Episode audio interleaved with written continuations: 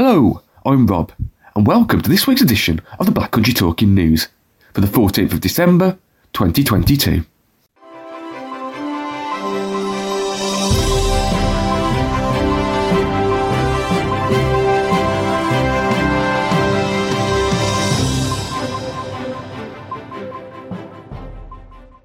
Hello, and welcome to the Black Country Talking News, brought to you by the sight loss charity Beacons.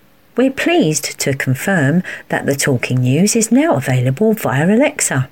Once you've enabled the Talking Newspapers skill, all you need to do is play Talking Newspapers and ask for the Black Country Talking News. Our Talking News service is also available via the free Wireless for the Blind app. It can be found on the Beacon Centre website www.beaconvision.org forward slash talking dash news. As a podcast via services such as Apple or Spotify, or as a free CD, simply contact Beacon Centre on 01902 880 111. We hope you enjoy this week's edition. Reading this week, we have myself, Rob, Christine, Angela, Ian, Helen, Mina, Pete, Simon, and of course, not forgetting, Flashback Roger. In this week's edition, we have some local news of the Black Country, an update from Beacon, information about the benefits of video magnifiers, the quiz with Mina, news from West Bromwich Albion and Wolves, a festive Did You Know section for Flashback Roger, the week's weather ahead. And to round us off, an article from nature correspondent Rupert Evershed detailing some interesting observations about our lesser known winter birds. Local news to start, however, and this is with Christine, Ian, myself, Rob, but first, it's Angela. Police are treating the massive fire involving a number of factory units in Wolverhampton as arson, launching an investigation into the devastating blaze. Fire crews were called out to Lower Horsley Fields at around 9pm last Monday, which led to a number of roads being closed and railway lines being shut as firefighters tackled the flames.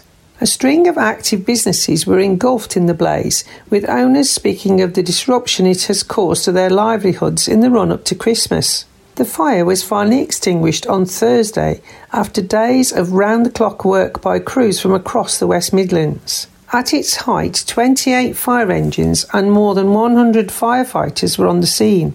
Fire investigators initially looked into the cause and said they believe the fire was started deliberately. West Midlands Police has now confirmed it has launched an investigation and anyone with information is urged to come forward. A spokesman said, we are treating the fire as arson. Anyone with any information is urged to contact live chat via our website, quoting crime reference number 20 forward slash 101 4469 forward slash 22. As the investigation into the cause of the fire continues, the smouldering site uncovered some interesting history of the fire hit buildings, as Rob now reveals. It's been almost 110 years since the building engulfed in flames last Monday was a beating heart of Wolverhampton's automotive industry. The Briton Motor Company, which built cars in the early 1900s, started off in Stewart Street before moving to the six acre site at Lower Walsall Street and Lower Horsley Fields. The move happened in 1913, with the six acre site having been previously occupied by the Shrubbery Ironworks and led to the production being increased at the city centre location. The company was formed back in 1909 after the Star Engineering Company took over the Star Cycle Company, with Briton cars being produced by the firm, which was run by Edward Lissell Jr. Briton continued to work out of Stewart Street using the same workforce as they did before, with the first model being produced being the 7 horsepower Little Briton in 1909, which sold for 175 guineas, with the models ranging from 10 to 16 horsepower moving forward before they moved in 1913. Seven years later, in 1920, they began to face some difficulty as other motoring firms began to adopt mass production techniques, allowing them to produce and sell cars at a cost they could not match.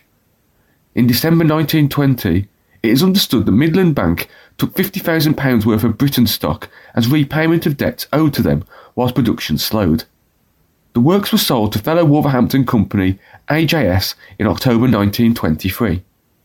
The Briton Motor Company name, however, was carried on by a Charles A. Waite, who moved the machine shop and components to a new site at Chillington Fields and took on a number of the company's old workforce. Car production continued on this site until 1929, when production costs became too great, with around 600 cars having been made in total. The Briton Motor Company continued, becoming Tractor Spares Limited in 1940. Despite the ferocious flames engulfing the factory site, a blue plaque detailing the history of the fire damaged site survived unscathed, still showcasing in the smouldering scenes that remained. Fire chiefs in the region are urging people not to engage in a social media trend causing emergency services to attend hoax incidents. Over the last few days, videos of fake explosions have been posted on video platforms as part of a new way to prank friends and family. The videos are created using special effects on a mobile phone and are causing members of the public to call emergency services as they fear for the safety of their loved ones. The trend has seen people film various appliances around their homes, such as kettles, microwaves, and ovens, to create the effect of a sudden explosion caused by one of the devices. Crews at West Midlands Fire Service were first called to an incident in Tipton on November 30th after a man called 999 in response to one of the videos, only for firefighters to find out that it was fake. Then, on Sunday, Fire and Rescue Services took a call from a distressed mother who reported a house fire at her address. She was out at the time when her daughter sent her one of the videos. Crews were sent to the scene, fearing a sudden explosion and the potential for serious injuries. Other emergency service colleagues from the police and West Midlands Ambulance Service also sent blue light resources to help. Once crews arrived, they realised the incident wasn't real. Head of operations at one of the region's fire and rescue service, Jim Bywater, said, Hoax calls can create a great deal of disruption for emergency service colleagues across the UK. We know this particular incident wasn't targeted at the fire service, but we want to show how this can develop and become a serious cause of alarm. Please don't frighten your friends and family by doing this. It's second nature for them to call us if they see something like this, and it can result in widespread disruption and potentially a lack of resources to attend an actual emergency. The new Chief of West Midlands Police says he will give officers a bit more teeth to crack down on crime as part of a return to neighbourhood policing. Chief Constable Craig Guildford said that under his watch, residents in the Black Country will see more bobbies on the beat and that local inspectors will be backed in the use of stop and search powers. He also vowed to improve the force's atrocious record on 999 calls, which has seen fewer than 4 in 10 emergency calls answered in the target time of 15 minutes. The 49 year old who spent five years as chief at Nottinghamshire Police, where he oversaw a falling crime rate, said he was relishing the size of the challenge at the country's second biggest force. He said he wanted West Midlands Police to build trust in communities by being there when we are needed and would empower local police leaders and officers to reduce crime.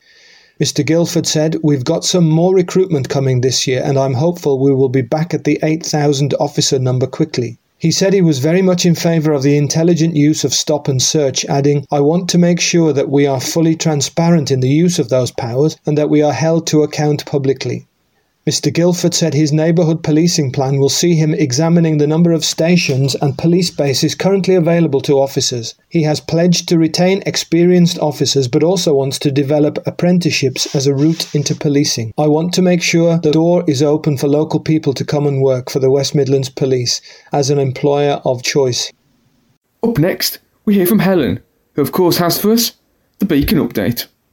Hi everyone, it's Helen from Beacon, back with your weekly update of all that's happening. As I record this, I'm sat in front of my Christmas tree, twinkling away and feeling lovely and festive. If you celebrate Christmas, can I pass on my best festive wishes to you all? And I really hope you enjoy the season over the next couple of weeks. So it's been a busy week here at Beacon, and I'm starting with news of one of our most special events of the year. It's recently been our Forget Me Not service at Beacon to light up our Christmas tree in honour of all those gone but never forgotten. It's had extra meaning in 2022 as it is incredibly our 20th anniversary of coming together to remember loved ones. That's just wonderful, isn't it? It was a really beautiful evening, made all the more special by a performance from the Wulfruna Ladies Choir. We'd like to thank everyone who helped fill our tree with memories. And if you want to, it's not too late to remember someone on our virtual tree. Head to www.visufund, and that's V I S U F U N D, visufund.com forward slash beacons hyphen virtual hyphen forget hyphen me hyphen not hyphen tree hyphen 2022. That's probably a bit of a mouthful to remember, isn't it? So alternatively, if you go to our website, www.beaconvision.org, find our Christmas pages, you'll find a link there as well. Now, for something completely different, as they say, unfortunately, our Wolverhampton Clearance Centre shop has been closed recently after a really large fire in the area. Thankfully, no one was hurt, but the road closures are still in place, and it's meant that we have been unable to access the shop. It's still closed when I'm recording this, but you can always ring us to get the latest update if you're desperate to hit our shop again. Our number is 01902 880 111. Now, tis the season for some Christmas shopping. Have you started yours yet? Well, we'd like to thank everyone who has visited our Bloxwich shop after it reopened following an extensive refurbishment. We have so enjoyed welcoming you back. If you'd like to pay a visit to Bloxwich or any of our other shops, you can find their location on our website www.beaconvision.org forward slash shops. Now, last this week, please don't throw away any of the stamps from Christmas cards that you receive in the coming weeks. We can use them to raise funds to support people impacted by sight loss. You can drop them off in any of our shops or our Sedgley Centre and make a difference for people in your community. Thank you. We'd so appreciate your support with it. Right, that's it for this week. I'll be back again soon. Bye. Cheers for that update, Helen. Up now, with our next block of local news. And starting this one off, we first hear Christine. A record number of domestic abuse offences were recorded in West Midlands last year, new figures show. It followed the trend across England and Wales, which saw the number of crimes logged by police forces rise for the sixth successive year. Anti domestic violence charity Refuge said women and girls face an epidemic of violence and called on the government to prioritise bringing perpetrators to justice and protecting victims. Office for National Statistics figures show 66,011 domestic abuse related crimes were recorded by West Midlands Police in the year to March, up from 55,820 the year before, and the highest number since 2015 16, when comparable records began. Ruth Davison, CEO of Refuge, said the figures show we are still facing an epidemic of violence against women and girls, which shows no sign of stopping. Survivors and women experiencing abuse cannot wait for change. Despite the rise in offences, the number of arrests and crimes referred to the Crown Prosecution Service has fallen across the country. Meanwhile, the number of referrals of domestic abuse suspects also fell. This is simply not good enough when women's lives are at risk, Ms. Davison said. The figures restate the importance of refuges' calls for improved mandatory training for all criminal justice professionals so they recognise the seriousness of domestic abuse and can respond in an appropriate, trauma informed way. Now is the time to prioritise bringing perpetrators to justice. The Home Office said domestic abuse is a devastating crime that ruins lives and it is fully supporting victims, survivors, and their families. A spokesperson said more than £230 million is being invested to tackle rising domestic abuse offences, with the Domestic Abuse Act further supporting victims. Of the funding, £3.3 million has been committed to training first responders to treat every case sensitively. A further fund to help support people fleeing abusive relationships has also been launched in the West Midlands by TSB. Let's head over to Ian, who can tell us more. In partnership with domestic abuse charities such as Women's Aid, TSB is launching a pilot scheme to allow domestic abuse victims to safely open and access a bank account in Wolverhampton without standard documentation. People will be able to get support payments of 50 to 500 pounds depending on their need, paid into a TSB account that only the claimant can access. The amounts paid will be based on individual needs and will assist people with the cost of essentials such as travel, clothing and toiletries. People can request the support by visiting a TSB branch. The bank said branch staff have received specialist training in supporting people and are ready to assist victims within their communities experiencing domestic abuse. TSB also has a Safe Spaces initiative in place for anyone needing support and to sit safely and securely to visit. Farah Nazeer, Chief Executive of Women's Aid, said Women's Aid welcomes the launch of TSB's Emergency Flee Fund, which addresses a vital need to help survivors escape abuse in this crisis period. The initiative comes days after it was revealed a record number of domestic abuse offences were recorded in West Midlands last year. Leaders from across the political divide have come together to back an annual safeguarding campaign and help end gender based violence across Wolverhampton. Conservative and Labour members have backed Orange Wolverhampton, which comes from the United Nations Orange the World campaign to tackle the major issue. It aims to help raise awareness of the drive to end gender based violence, sexual violence, forced marriage, stalking, and harassment, and the support available to victims. Councillor Ian Brookfield, leader of Wolverhampton Council and the city's Labour group, said, The Orange Wolverhampton campaign is a vitally important way in which we can all highlight the issue of interpersonal violence and the help and support that is available to victims. These abhorrent crimes range from domestic and sexual abuse to forced marriage, so called honour based violence, and stalking and harassment. We want people to be aware of these issues and to seek help, either for themselves or for a friend or for a relative who may be suffering at the hands of another. I would encourage everyone in our city to get involved and join us in helping to orange Wolverhampton.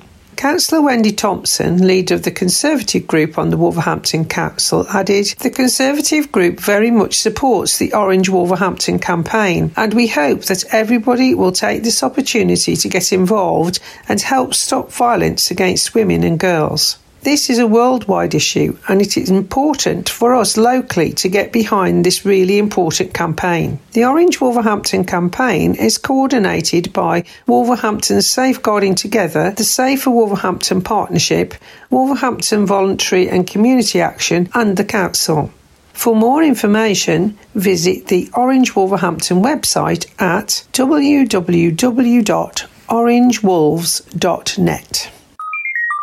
People are being reminded that GP appointments are now available on evenings and weekends. The Enhanced Access Service provides patients with access to pre-bookable appointments between 6.30pm and 8pm Monday to Friday and between 9am and 5pm on Saturdays to ensure that people can get the right care when it is convenient for them. To book an appointment during these hours, people should contact their GP practice by phone or visit their practice website. An appointment may be offered at their registered GP surgery or another location. Appointments will be delivered by multidisciplinary teams, including GPs, nurses, and other healthcare professionals. There will be a choice of ways to access appointments depending on clinical need, including face to face and remote appointments, via telephone or online. Saab Barsi, Director of Primary Care for NHS Black Country Integrated Care Board, said, The NHS is focused on recovery services and tackling the COVID 19 backlogs that inevitably built up over the pandemic. It's important that people know their GP is open and here for them, so I'd encourage anyone who needs help to come forward. However, this isn't a walk-in service, so if you need urgent medical advice after 6.30pm or at a weekend, please phone NHS 111 in the first instance. Now it's time to test your knowledge as we have the quiz questions for this edition, and they're brought to us by Mina.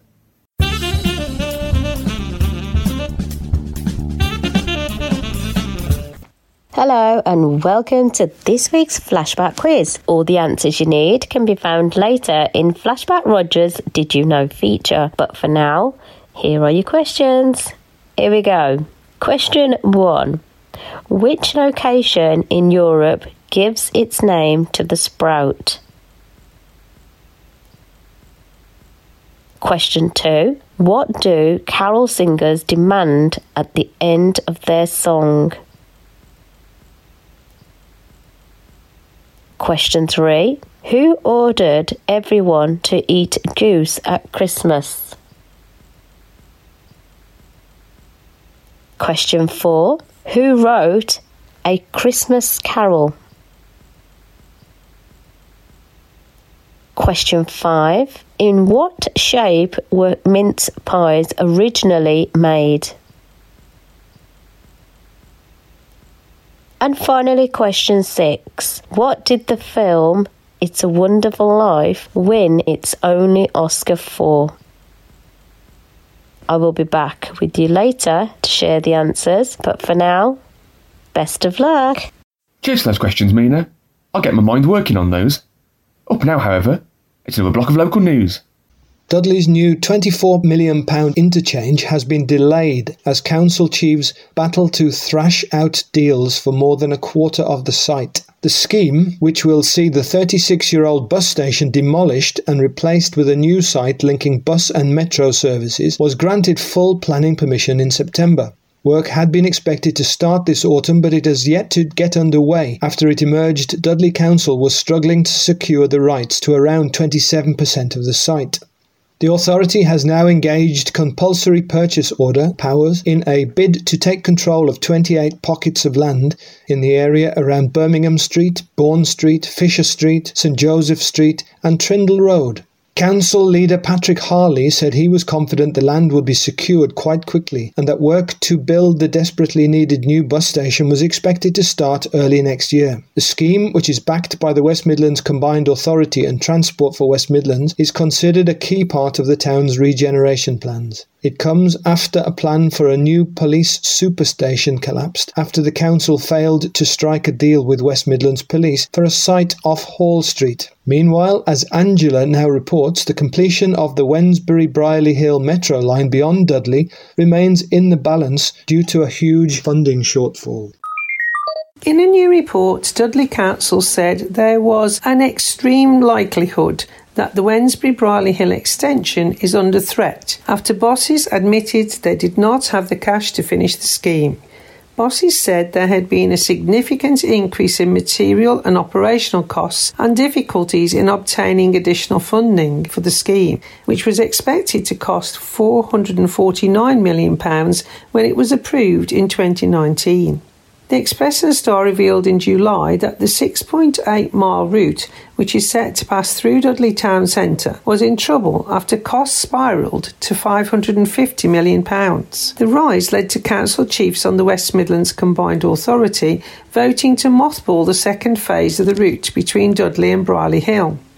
Council chiefs and West Midlands Mayor Andy Street have vowed to complete the line despite a funding shortfall of almost £300 million. Dudley Council leader Patrick Harley told the Express and Star, We are absolutely committed to building the metro extension in full, and we are currently working with the combined authority on this matter. There is quite a bit of money coming through for new transport schemes, and there are things we are looking at. In particular, there is a report going to the board next month which outlines a potential funding route which hopefully will bridge the gap. Local leaders were hoping to draw in government funding to complete the scheme after it was backed by Liz Truss during her short time as Prime Minister. However, in the current financial climate, it is understood that ministers are highly unlikely to contribute further to a scheme that has already cost the public purse nearly £200 million. Work on phase one of the route between Wednesbury and Dudley is already underway. It is scheduled to open in 2024. The happiest places to live in the Black Country in Staffordshire have been revealed in a new survey. Rightmove's Happy at Home Index asked residents how they feel about where they live and received more than 21,000 responses. Locations are ranked based on factors such as where people feel there is a sense of belonging, the proximity of green spaces, local amenities, or whether there was a community spirit. The survey found that the city of Lichfield was top across the Black Country in Staffordshire, although it was only fourth in the wider West Midlands region, while Leamington Spa was crowned the happiest place to live, with Stourbridge 9th, Wolverhampton 14th, and Dudley 17th. Tim Bannister, Rightmove's director of property science, said the survey really shows that things that make people happy to live in their area are not so much the physical aspects of that area, but more the personal aspects, such as our sense of belonging, the community, and the people. He continued, The last few months have undoubtedly been difficult for many, and as we learnt during another difficult period in 2020, this is often when we look to our local area and community for support and happiness. Data released by the Department of Business, Energy and Industrial Strategy has named Wolverhampton as the top entrepreneurial city in the UK in a recent nationwide survey. The city of Wolverhampton was pinpointed as the most successful city with the highest growth in new small businesses, according to a survey of over 1,000 entrepreneurs. Last month, Wolverhampton was also recognised as the top location for bank startup loans by the British Business Bank, with startup businesses successfully drawing down 464 loans since 2012, worth £3.3 million. Deputy Leader and Cabinet Member for City Economy, Councillor Stephen Simpkins, said, We are delighted to be named the top city in the UK for entrepreneurs, and it's wonderful to note that a large proportion of startups choose to stay in their local city, which helps create local jobs in the longer term. We recognise that a lot of businesses are still experiencing extremely difficult times, and we are constantly looking at ways we can support them and help them through the current economic crisis. Our small businesses deliver many different services and products across a range of business sectors, including manufacturing, construction, retail, professional service, and digital. We are proud of our independent businesses and the creative local people behind them. They are businesses that help give Wolverhampton its own identity and character and have helped identify us as the best place to start your own business in the UK. He added, We want to continue to encourage startups into our city, and back in July of this year, we officially opened Ignite, our free business workspace in partnership with the Black Country Chamber of Commerce and University of Wolverhampton. Ignite is an incredible resource and offers a range of business support for entrepreneurs, startups, and SMEs. We wanted to join up the business support infrastructure with partners in the city, and I would urge startups to make it their first port of call for advice and support on their business journey. Up now, we hear from Pete, who has for us a piece all about video magnifiers and how they may be a benefit to you. If you're struggling with reading and need a magnifier, have you ever considered a video magnifier, or sometimes known as a digital magnifier? Well, Beacon have a range of video magnifiers that you can come in and try. Now, a video magnifier, you can increase or decrease the magnification so you can turn it up a bit, or you can turn it up quite a lot to help you read. You can change contrast settings on a video magnifier, so you can look at something in true color, or you could change the contrast to black on white, or white on black, or yellow on black, or black on yellow. It's whatever works best for you, so there's a range of combinations there that you can try to find the right one. You can also freeze images on a video magnifier. So let's say there's um, something in your fridge, a piece of some food, you could take a little picture because the angle's a bit difficult to read of it, and then bring the magnifier away and then zoom it up. So if it's something like the sell by dates or ingredients on food, you can read it comfortably there. So video magnifiers range from small handheld magnifiers you can sit comfortably in an armchair to read with, up to medium sized ones, which is about the size of laptops, and then there's desktop magnifiers with big, large 24 inch screens, which really make magnification strong. So, if you would like to try a video magnifier to see if that would help you, you're very welcome to. Just call Beacon's Sight Loss Advisors for an appointment. And remember, bring something you struggle to read with you. So if you'd like to try a video magnifier, give us a call on 01902 880 111 and ask for a sight loss advisor. 01902 880 111. You're listening to the Black Country Talking News, and now we have our final block of local news for this edition. A free cafe to help people in the Black Country socialise amid the cost of living crisis was officially launched last week.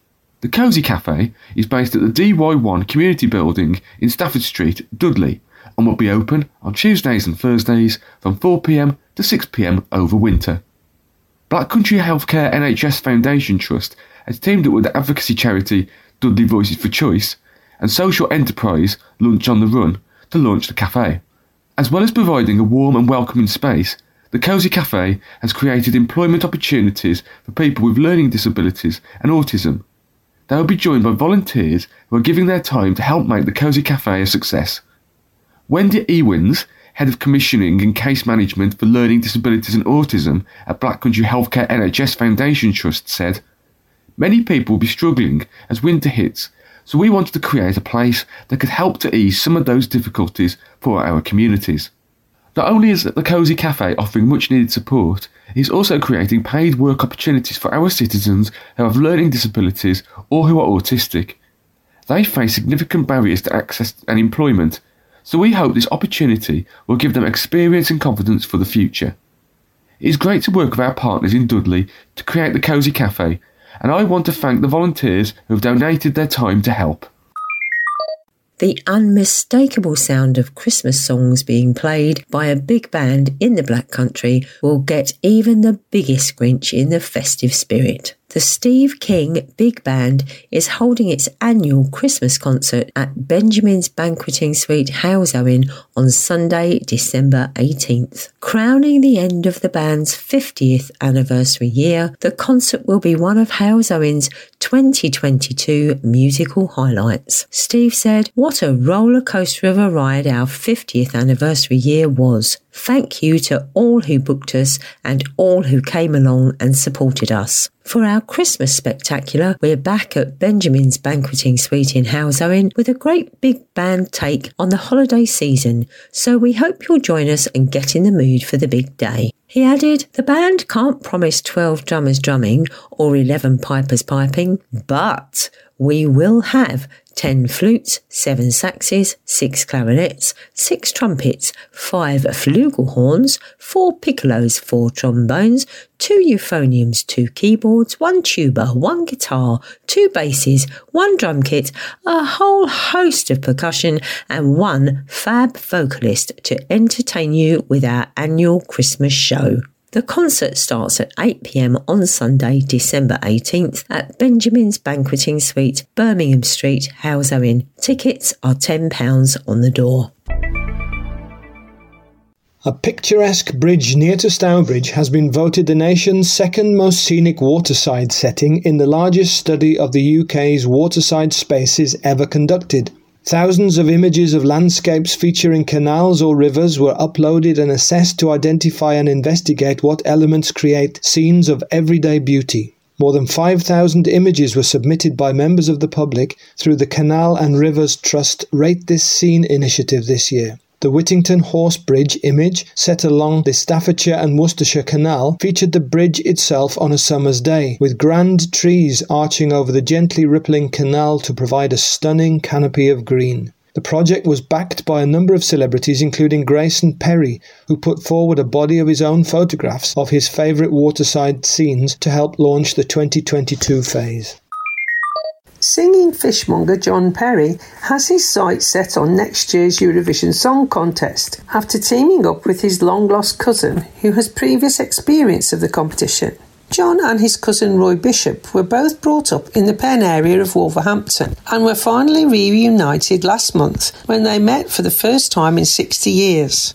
Born into the Perry's fish dynasty, their family owned a well known Wolverhampton based chain of fishmongers, which also supplied wet fish to a large number of fish shops from Bilston to Albrighton. Roy, who adopted the stage name Roy Silver, was the lead singer in a group called Roy Silver and the Vampires, performing in the early 1960s when Beatlemania was at its height. John went on to join a band called The Vibe, with which he still performs gigs around the Midlands. The pair lost touch, with Roy moving to Cork in the early 1970s. While living in Ireland, Roy became the manager of singer Cathal Dunne, with EMI awarding Dunne a recording contract at the Abbey Road Studios in London. A highlight came when Dunne represented Ireland in the 1979 Eurovision Song Contest with the song Happy Man, which came fifth in the final. Roy and his wife Carol returned to England in the early 1980s, regularly visiting the West Midlands to watch Wolverhampton Wanderers play at the Molineux with his friend, well known butcher Arthur Cackett. He had always wondered what became of his cousin, and in February this year, John's band, The Vibe, featured in the Express and Star. Arthur mentioned to Roy that there was also a Perry's fish stall at Lee's farm in Claverley, and when he visited, he asked John's wife Jill if she was part of the Perry fish family.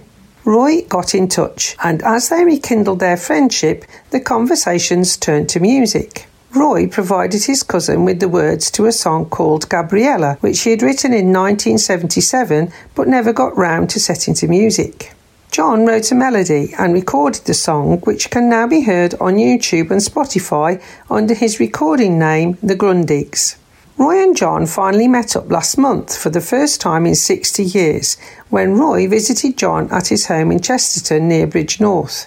We had an enormous amount of things to discuss about our families, said John, who's now 67. It was a wonderful occasion. We hadn't seen one another since 1962 when I was seven. John, who now travels the Wolverhampton, Shropshire, and Dudley areas as a door to door fish seller, showed Roy his recording studio and musical equipment. Roy has now provided the words to another song called Julia, which John will put to music and record with his band. Roy adds, We hope it creates a lot of interest so it can be adopted as the song that represents the UK at the next Eurovision Song Contest in May at Liverpool in 2023. Up now, it's trivia time, brought to us by Flashback Roger and his Did You Know feature.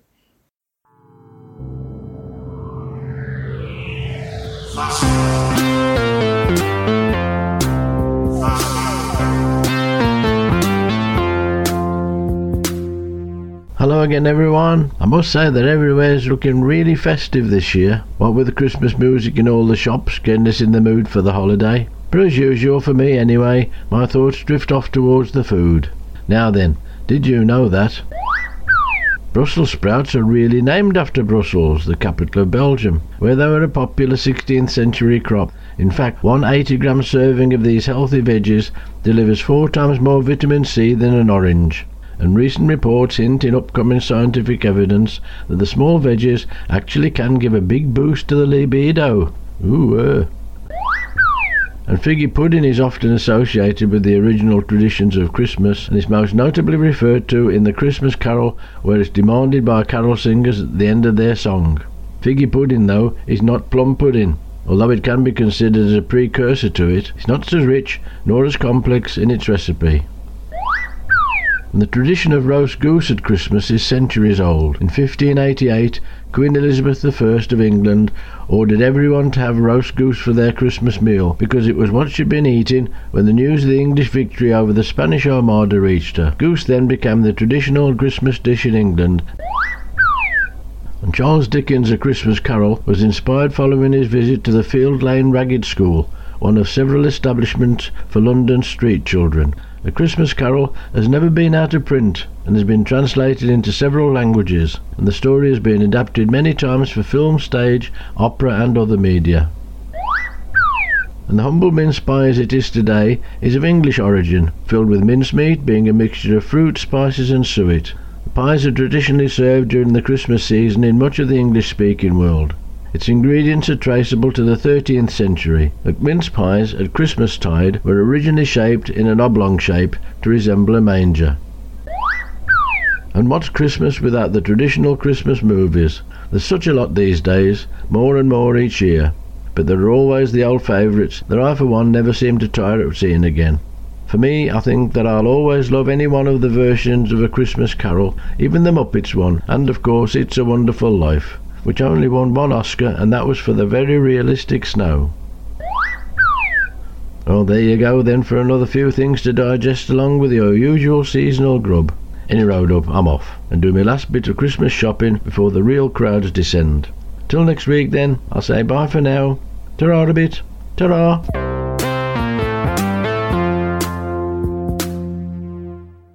Up now, we're to hear what the weather has in store for us. Brought to us as always by Mina.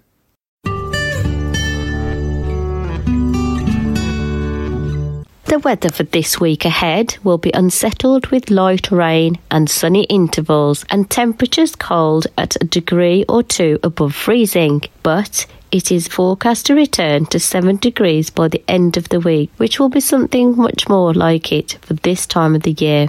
UV levels are expected to be low. The sunrise and sunset times are 8:15 a.m. for the sunrise, 15:55 p.m. for the sunset. For Friday, 16th of December, there will be sunny intervals and light winds, with temperatures still struggling to get above freezing. Moving on to the weekend, on Saturday, 17th of December, we have light cloud and a gentle breeze, with temperatures still hovering just above freezing. Overnight temperatures may continue to dip with a touch of frost in places. On Sunday, 18th of December, there's a chance of some light rain with a moderate breeze, but we should start to notice things picking up a little with a maximum temperature of 6 degrees and feeling much milder overnight. Moving into next week, and temperatures will continue to pick up with a chance of reaching double figures and 10 degrees on Monday 19. It will remain unsettled with light rain and a gentle moderate breeze. For Tuesday 20th of December, light rain should clear by the afternoon and gentle breeze with the low temperatures to reach maximum of 7 degrees. It should be the driest day of the week on Wednesday with light cloud and a gentle breeze with a maximum temperature of 7 degrees. And finally, for Thursday, 22nd of December, it's forecast for the rain to return, light drizzle in places, and a gentle breeze with a maximum temperature of 7 degrees. So, that's your forecast for this week. As always, enjoy the weather. Cheers for that weather update, Mina. Up now, it's time to find out how our local football teams have been getting on.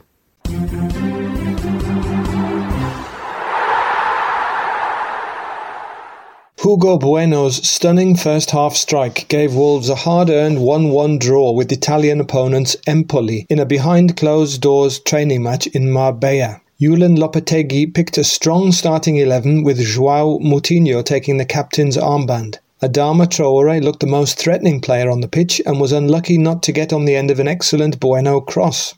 Wolves were dominant in possession and were rewarded when Hugo Bueno unleashed a stunning left footed strike from the edge of the box into the bottom corner. The second half saw a plethora of changes from both sides, including Raul Jimenez, fresh from Mexico's World Cup exit, being introduced on the hour, his first appearance in a Wolves shirt since the nil-nil draw with Bournemouth back in August. But it was Empoli who looked the more threatening and got a deserved equaliser through Sam Lammers.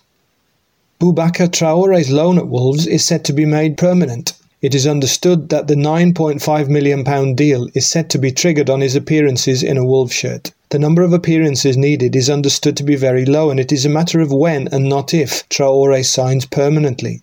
The midfielder has already played nine games for Wolves, and with the second half of the season to come, it is expected to be a formality that he stays with the club.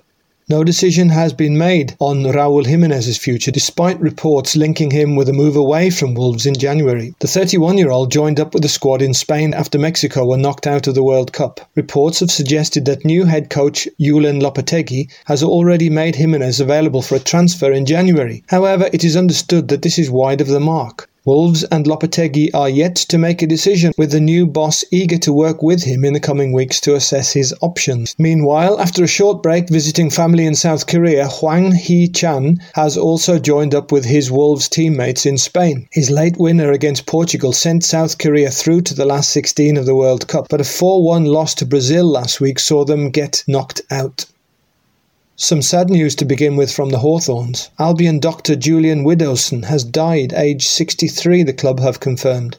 Widdowson, who joined the Baggies in 2018, was a popular and respected member of staff at the Hawthorns. Albion will honour his passing by wearing black armbands and with a minute's applause ahead of Saturday's home game against Rotherham. Widdowson, known as Jules, was lead doctor for Albion's first team and academy. A club statement read West Bromwich Albion is shocked and saddened to learn of the sudden passing of club doctor Julian Widdowson. The thoughts of all at the Hawthorns are with everyone affected by his passing, and the club sends its heartfelt condolences to Jules's wife, Celia, and the Widdowson family at this desperately sad time.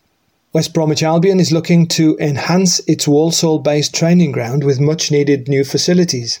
Representatives said the improvements will support the local economy as well as the development of their coaching and training. It is believed the club have now submitted a revised plan, a decision for which is expected to be made in January next year.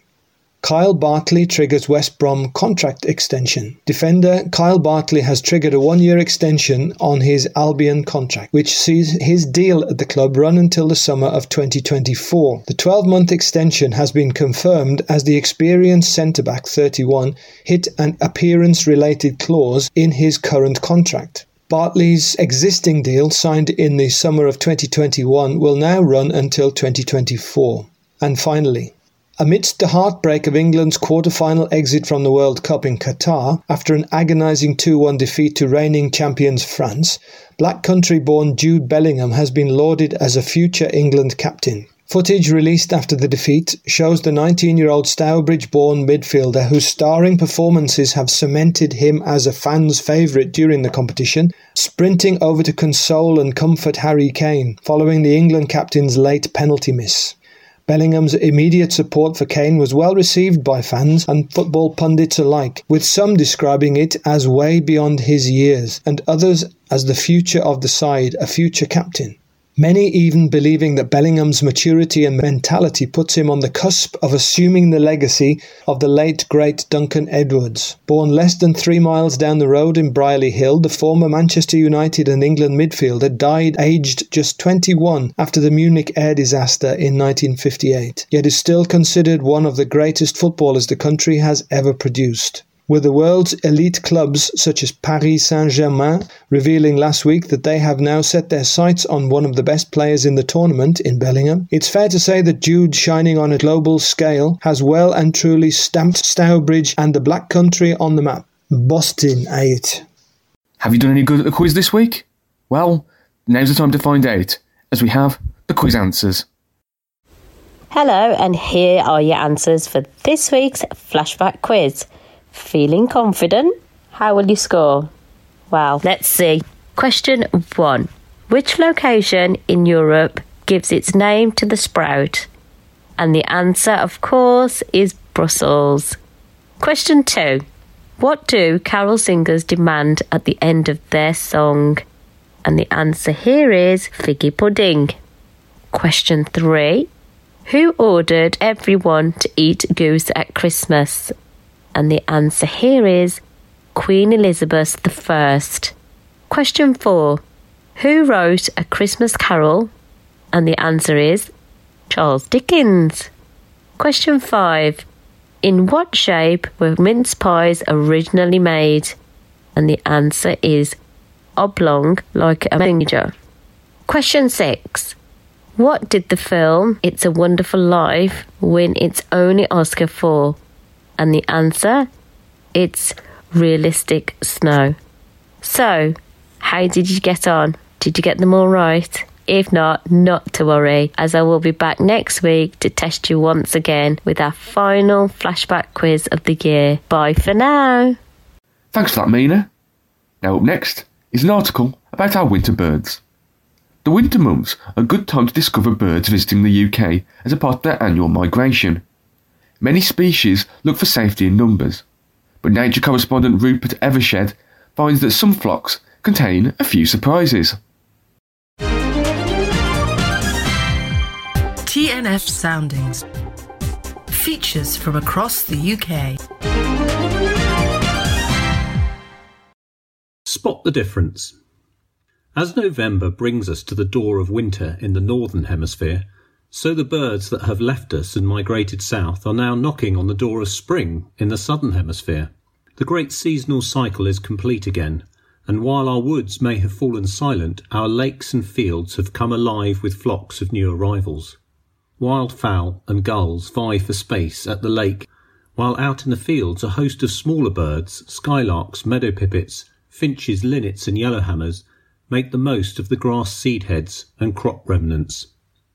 Unlike the secretive and often solitary tactics employed by birds during the summer breeding season, the strategy is altogether different in winter. The camouflage of leaves and crops disappears as wind blows and fields are ploughed, leaving wildlife out in the open.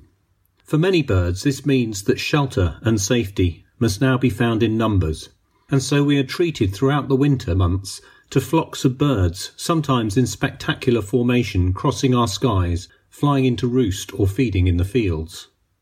While many of us have probably enjoyed the extraordinary twisting formations of starling murmurations, or the V-shaped skeins of geese and gulls, how many of us have paused long enough to examine flocks of birds in detail? Now is a great time of year to do this, and while it is tempting to dismiss flocks of gulls as just seagulls, or wildfowl as simply ducks, there are rewards to be had for taking the time to sift through a flock more closely. Hidden amongst the more common species can be some of our lesser known birds, and it takes time and perseverance to find them, not least because these rarer individuals are often superficially similar to the rest of the flock. I came across one such flock whilst out walking recently, a flock of chaffinches feeding along the edge of a ploughed field. Watching them for a while, it became apparent that I was really only watching half the flock, as there was a constant toing and froing from field to hedge by the birds, such that at any one time half the flock fed in the field, while the other half sat hidden in the bushes. Out of habit, I began to check through the flock, briefly examining each chaffinch in turn, admiring the colourful pinks and greys of the male birds, and the subtler browner tones of the females contrasting with their white wing bars. Subconsciously, I was searching for the different bird, and on this occasion it wasn't long before I found it a brambling. Rather than the pinky grey hues of the chaffinches, the brambling is altogether more orange and brown, with noticeable orange shoulder feathers and a bright white belly and rump. Towards the end of winter, you may even see male bramblings developing the striking black head of their summer plumage. Once caught in the binoculars, the brambling is clearly a different species, but as part of the flock it would easily go unnoticed as just another chaffinch. The immediate thrill that tingled down my spine reminded me that that latent hunting instinct is still alive and well in me, and that it continues to fuel my enjoyment of wildlife watching. The appearance of the unusual or rare amidst the everyday never fails to delight. It is not just the different plumage of the bird, but the fact that it is out of the ordinary, and with that comes echoes of the wild and places less familiar to us. While the chaffinch is our second commonest breeding bird and resident all the year round, the brambling visits our shores in winter, travelling down through the continent from Scandinavia. You are most likely to encounter this bird, like I did, in small numbers as part of a bigger chaffinch flock, usually in close proximity to its favourite food, beech mast. If you are lucky and have a bird feeder full of seeds, you might even find one visiting your garden this winter.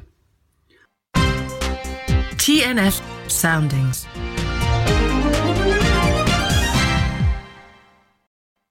So that's it for another edition of the Black Country Talking News.